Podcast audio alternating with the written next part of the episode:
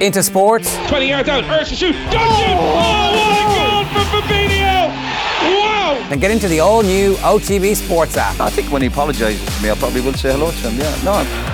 Videos, sports news, live scores, interviews. If Fabregas is going to come up to me in the street and give me some of the mouth that he would have given me on a football pitch, what do we get a slap? Plus, exclusive content on the OTB Podcast Network. The biggest names in sports. Ready when you are. Search OTB Sports on your App Store and download it now. The OTB Podcast Network with Green Farm on the go. Snack smart with 100% natural protein powered chicken bites.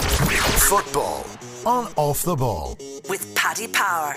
New normal, same old football. Paddy Power.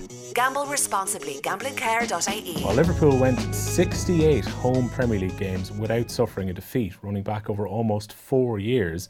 And now, a bit like a London bus, they've suffered two in a row, going down 1 0 against Brighton last evening. It leaves Jurgen Klopp's side's defence of the Premier League title in real disarray now because they're gone seven points behind Manchester City, with City having a game in hand. The teams will meet this coming Sunday at Anfield. The game is live and off the ball with Damien Delaney and Nathan Murphy on commentary. The stakes are huge for out of form Liverpool, with Jurgen Klopp admitting they looked fatigued in that defeat against Albion last evening. To have a look at that game and all the football from this week, we're joined by Ireland football legend John Giles. Good evening to you, John. Evening, Will. What do you make of this Liverpool situation, John, off the top? I mean, they were going reasonably well up until Christmas. They have looked tired in the eight games uh, since the turn of the year, and this is now back to back defeats and two games that on the calendar they would have probably had down as wins. They would have expected to beat Burnley and Brighton at home. Well, certainly last year, uh, Will, but, but times have changed, you know, in a big way, as we know. Uh, the injuries they've had, uh, a very, very short, close season. Uh, you know, star players out of the team, bringing in new players. It can happen. Uh, and like they're paying the price for it, there's no doubt about it. I mean, they go what, around four years without being beaten at uh, Anfield, uh, and then then they get beaten twice, as you say. Um, and then they had two two good matches. You know, they good win against Spurs, good win against West Ham, uh, and people say that's football. Will you know? There's no guarantee. I mean, I was talking to somebody last year, good, very good Liverpool supporters saying, "Well, you know, how do you think we'll go? Are we there? Are we going to do what Manchester United did in, in, at their at their great times?" And uh, uh, my take on it was, well, I think Liverpool have the foundation now to go on and dominate football for a few years. But what I did say was, you never know what's going to happen, and a lot has happened to stop them doing what they what they would look like. to The the season's not over yet, by the way. You know, well, you know, it's it's, it's they're a long way behind, and, and it it doesn't look good for them.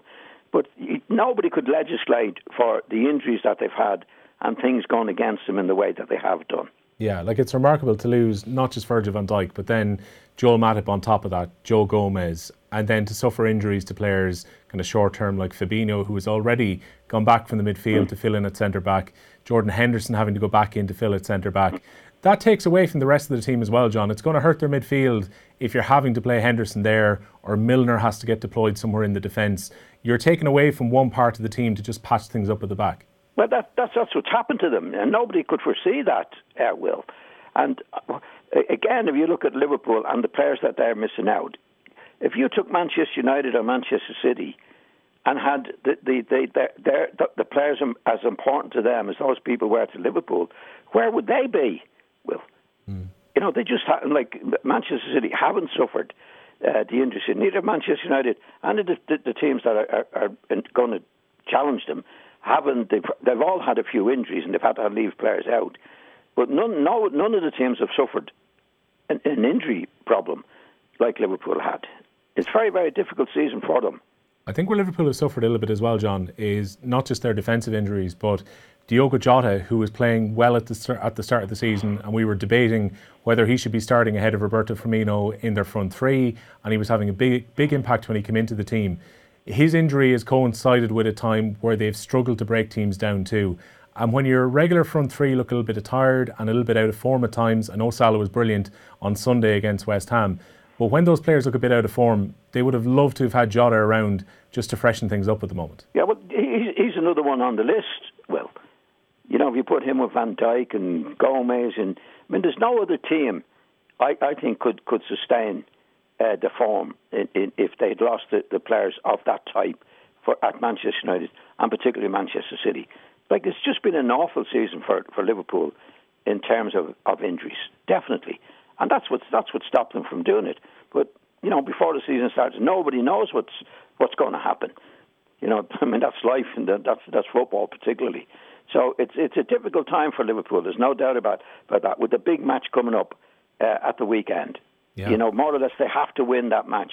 As you said, they're seven points behind City, uh, and City have a match in hand. You know, if they win on so win, if Manchester City happen to win, they'll be doing to Liverpool what Liverpool did to them last season. So it's a huge game for well, it's a huge game for both teams, but particularly for City. We'll look at City. For Liverpool, I should say. We'll look at City in a second, John. But just as a former midfielder, I'm interested in your take on Thiago coming into the Liverpool team this season. He was signed from Bayern Munich. Hmm. Was so impressive in Bayern Munich winning the Champions League last year. He's a very good recycler of possession. He's a very good passer. But it's taking a little bit of time for maybe himself and Liverpool to gel as a system because Liverpool like to move the ball quickly through midfield and get the ball up to their front three. Thiago's going to slow the ball down a little bit. I think he's going to improve them possession wise over time. But it is taking him a little bit of time to settle, isn't it? Well, it, I mean, he's not joining Liverpool at their best. I mean, You know, you have to go back to the lads you're playing with. Uh, you know, you're only as good as the players you play with. I think he'll be a huge signing for them, and I think he's the type of player that they haven't had, and I think he will add to the team. I think he's coming into a team now where we've had a lot of injuries, not at their best by any means, uh, and but I think as as the injuries improve or they get uh, get more people in, I think he'll he'll prove to be an outstanding player for them.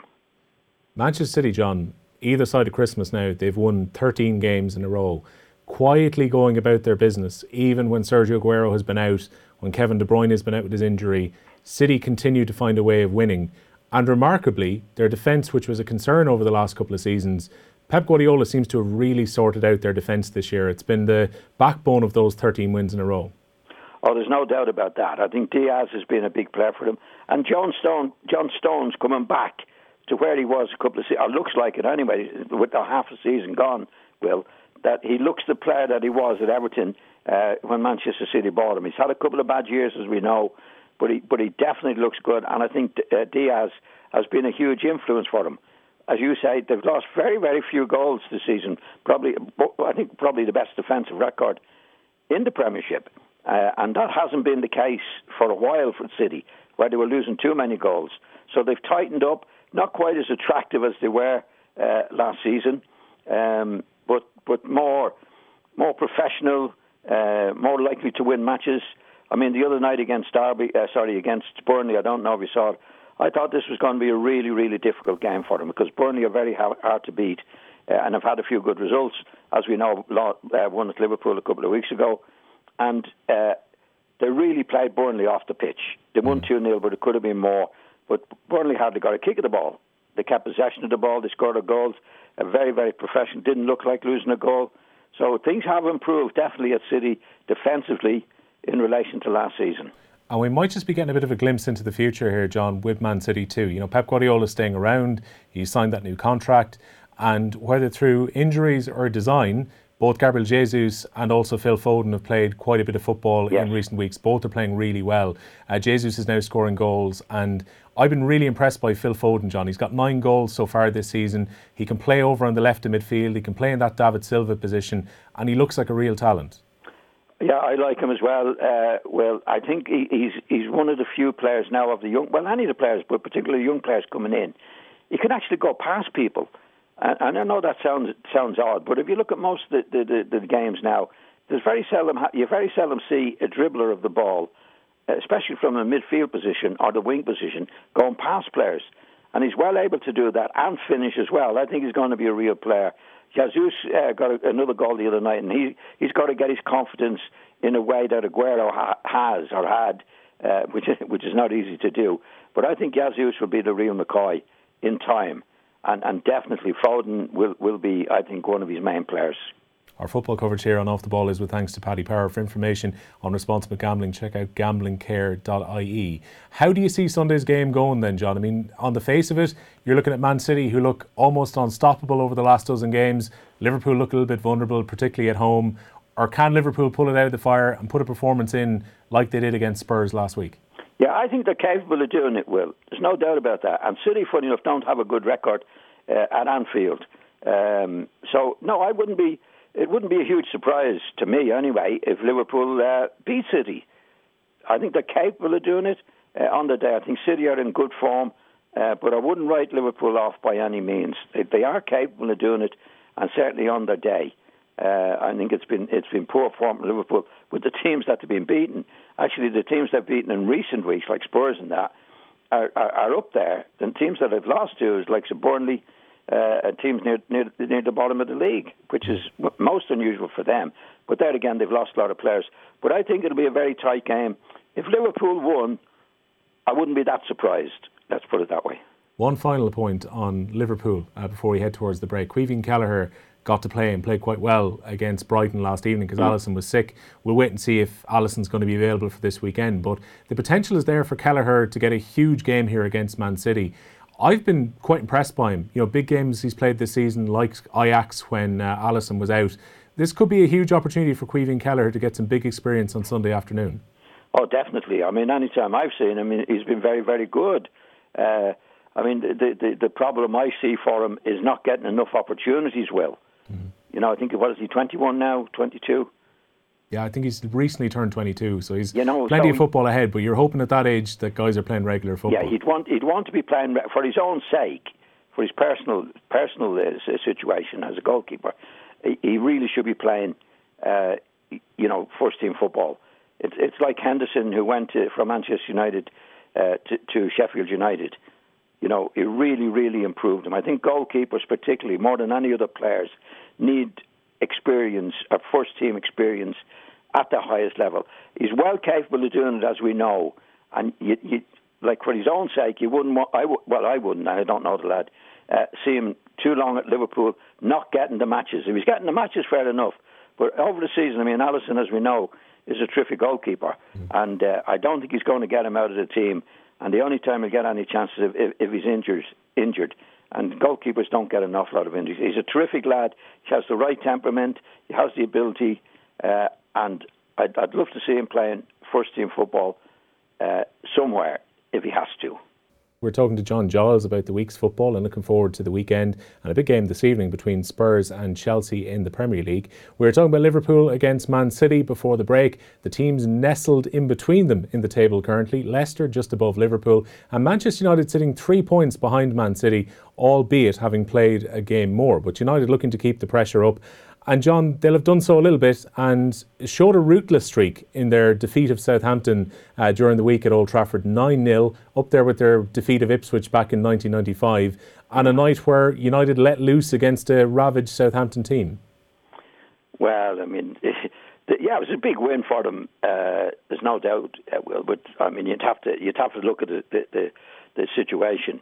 I mean, they had a player sent off after a minute and a half. Hadn't touched the ball. He kicked he kicked one of the United players instead of the ball, uh, and and and then another player sent off as well later on. But you know, well, fair to, fair to United. I mean, they took advantage of it on the night, but wouldn't I wouldn't see it as one of their their their, their great nights. Well. I guess the trick of it though is that Martial hadn't scored in seven games. He gets a goal when he comes on. Cavani and Rashford had only scored a couple in their last nine games. They both get on the score sheet. They're able to rest Cavani for the second half. It's a way of maybe playing some of these players back into form there. Well, it doesn't do them any harm, that's for sure. I mean, scoring goals at any match doesn't do them any harm.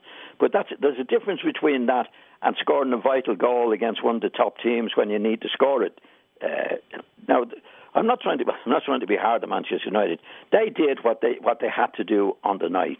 But I wouldn't see a great deal of significance in it as far as Manchester United are concerned.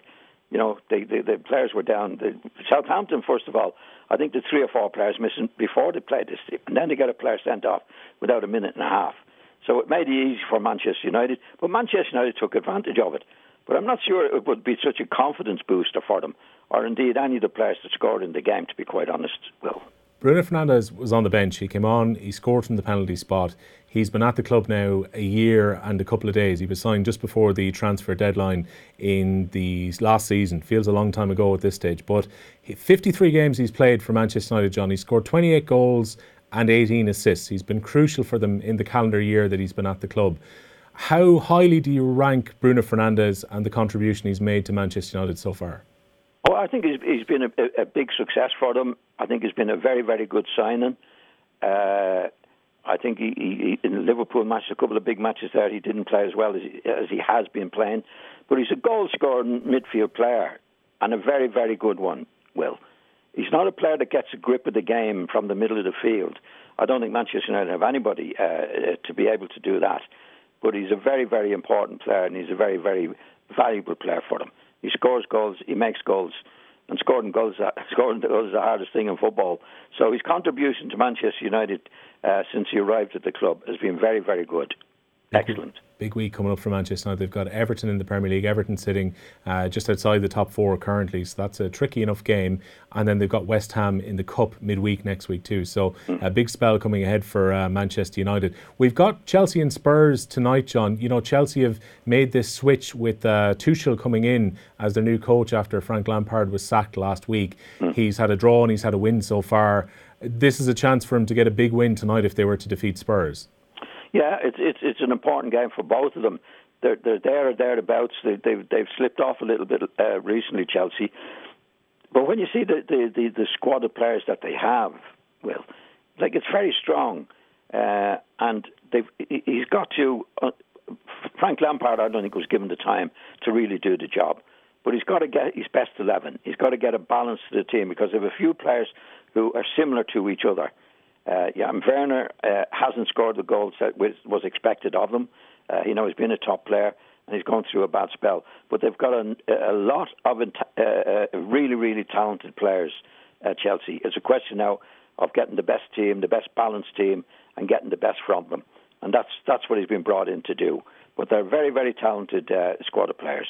Yeah, Tuchel was able to get the best out of a very talented attacking team at both Borussia Dortmund and at PSG. I'm sure that was a big part of the thinking when Chelsea decided to get him in was to try and replicate that type of football in West London. You mentioned Werner, you know, again, he's been showing faith in him. Kai Havertz not part of the team tonight, but Werner does start. He's had a dozen games where he's not been able to find the net. I'm guessing Chelsea are just hoping that once he gets a goal, John, they'll start to flow after that. Well, it's all confidence, strikers particularly, uh, more so than any player on the pitch. I mean, scoring goals is the hardest thing in football, in my opinion, Will. And, uh, you know, they all have different temperaments, uh, strikers. Uh, I don't know this lad, but he, he looks at the moment as if his confidence has has gone, and you can see him. He's snatching at things around the penalty area, and uh, he's obviously he obviously has that temperament. You know, the, the the best strikers I've ever seen are lads who are very very calm around the goals, uh, like Jimmy Greaves was the best striker I ever played against, mm. right? And Jimmy Greaves was definitely the type of player. I, I actually played against him quite a bit, and uh, his attitude was some you win, some you lose. In other words, if he misses a chance, it's not going to get to him, right?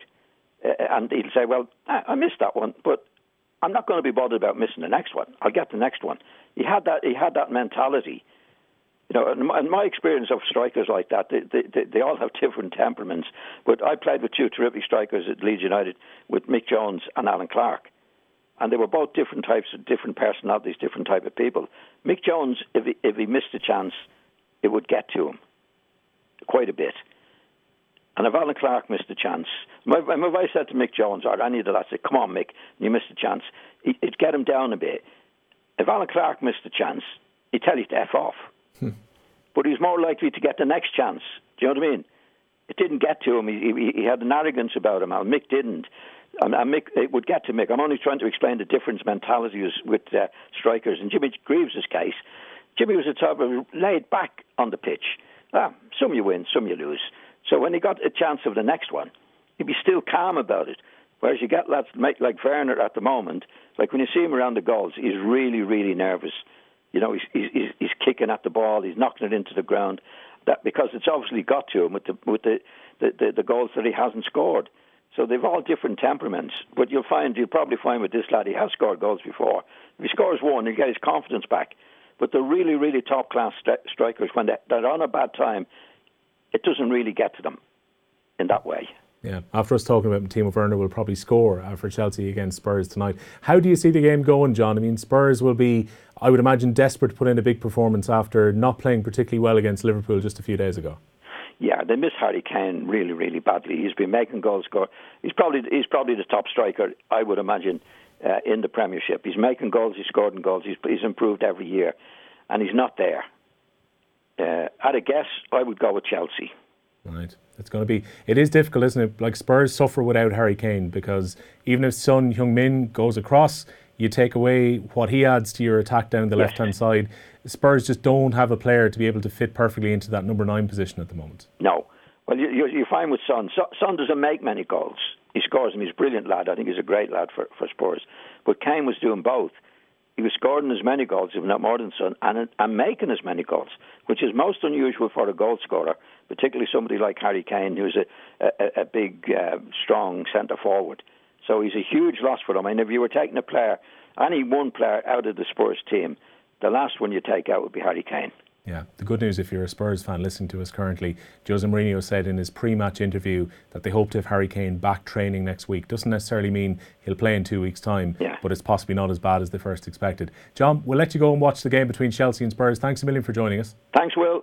Football on off the ball with Paddy Power. New normal, same old football. Paddy Power. Gamble responsibly. Gamblingcare.ie. That was an OTB Podcast Network presentation.